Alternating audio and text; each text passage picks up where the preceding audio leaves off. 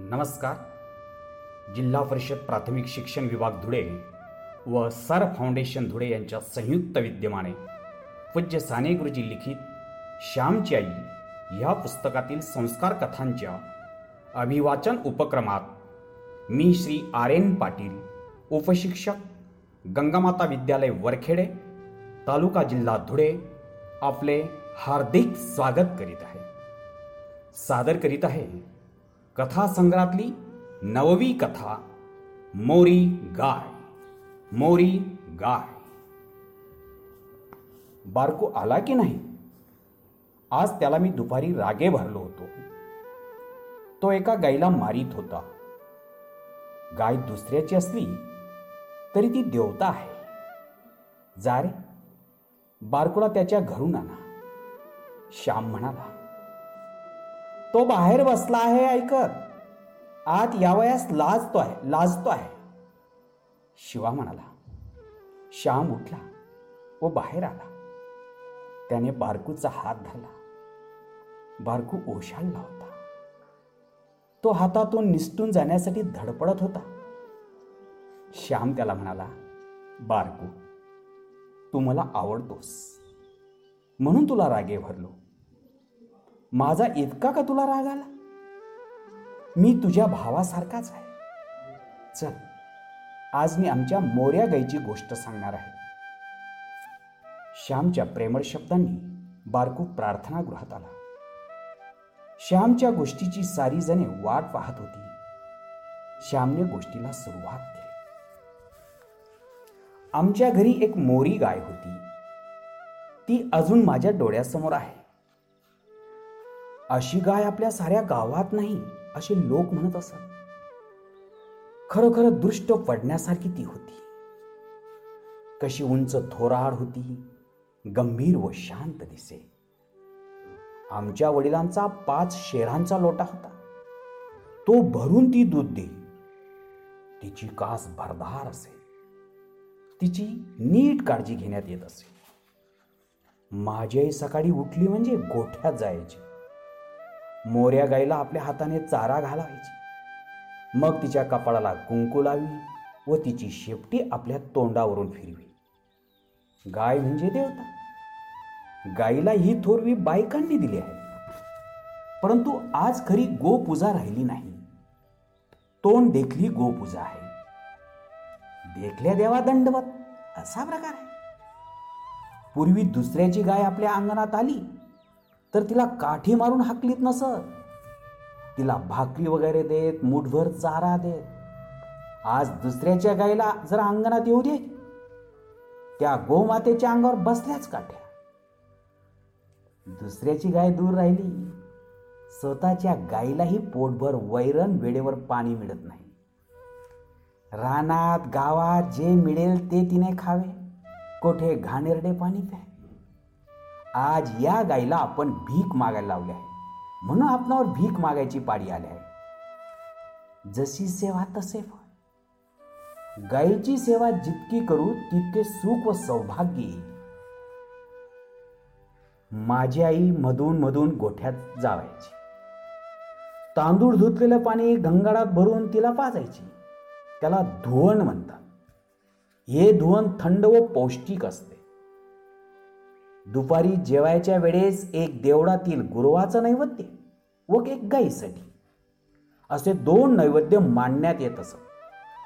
देवळातील नैवेद्य गुरव येऊन घेऊन जाई व गाईचा गाईला नेऊन देण्यात येत असे. गाईच्या नैवेद्याला गोग्रास म्हणतात. आई आपल्या हातांनी हा गोग्रास गाईला नेऊन देत असे.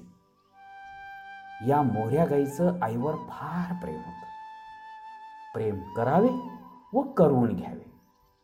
प्रेम दिल्याने दुनावते. आईला ती चाटायची.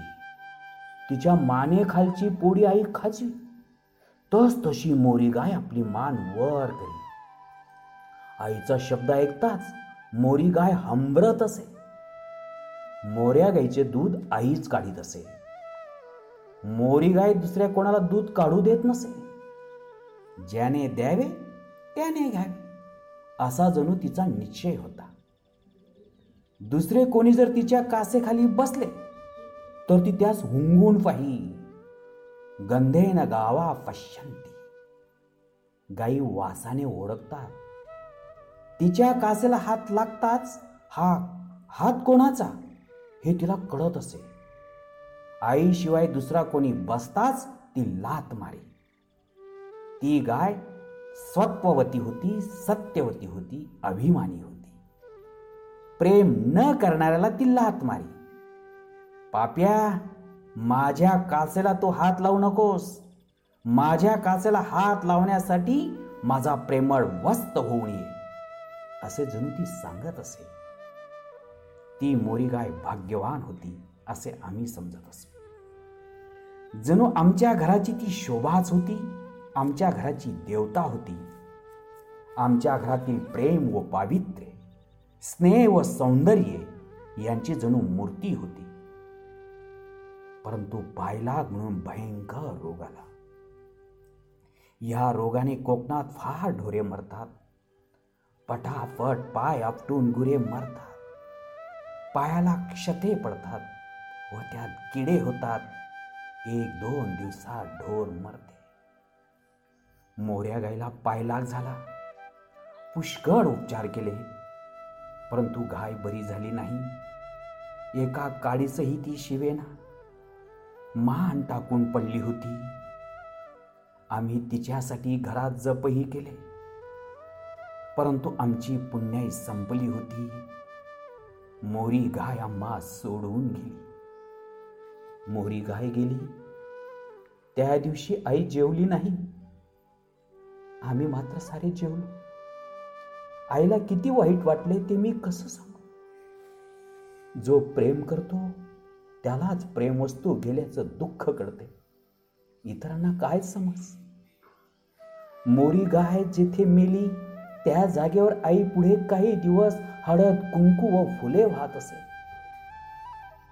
कधी कधी बोलताना आई म्हणे मोरी गाय गेली व तुमच्या घराण्याचे भाग्यही गेले. त्या दिवसापासून घरात भांडण तंटे सुरू झाले. भरल्या गोकुळासारखे तुमचे घर पूर्वी गावात दिसे. परंतु मोरी गाय गेल्यापासून अवकडा आली. माझ्या आईचे म्हणणे खरे आहे. फार व्यापक अर्थाने खरे आहे. ज्या दिवसापासून भारत मातेची मोरी गाय गेली त्या दिवसापासून गायीला भारतीय लोकांनी दूर केले. तिची हेळसांड केली. त्या दिवसापासून दुःख रोग दारिद्र्य दैन्य दुष्काळ ही अधिकाधिक येऊ लागली. चरखा व गाय या भारतीय भाग्याच्या दोन आराध्य देवता आधार देवता.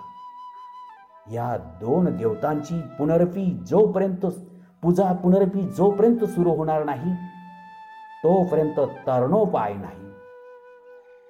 गाय रस्त्यात दिसली म्हणजे तिला उजवी घालून तिला नमस्कार करणे म्हणजे गोपूजा नव्हे आपण दांभिक झालो आहोत. देवाला नमस्कार करतो व भावाला छडतो गाईलाही माता म्हणतो परंतु तिला खायला प्यायला देत नाही.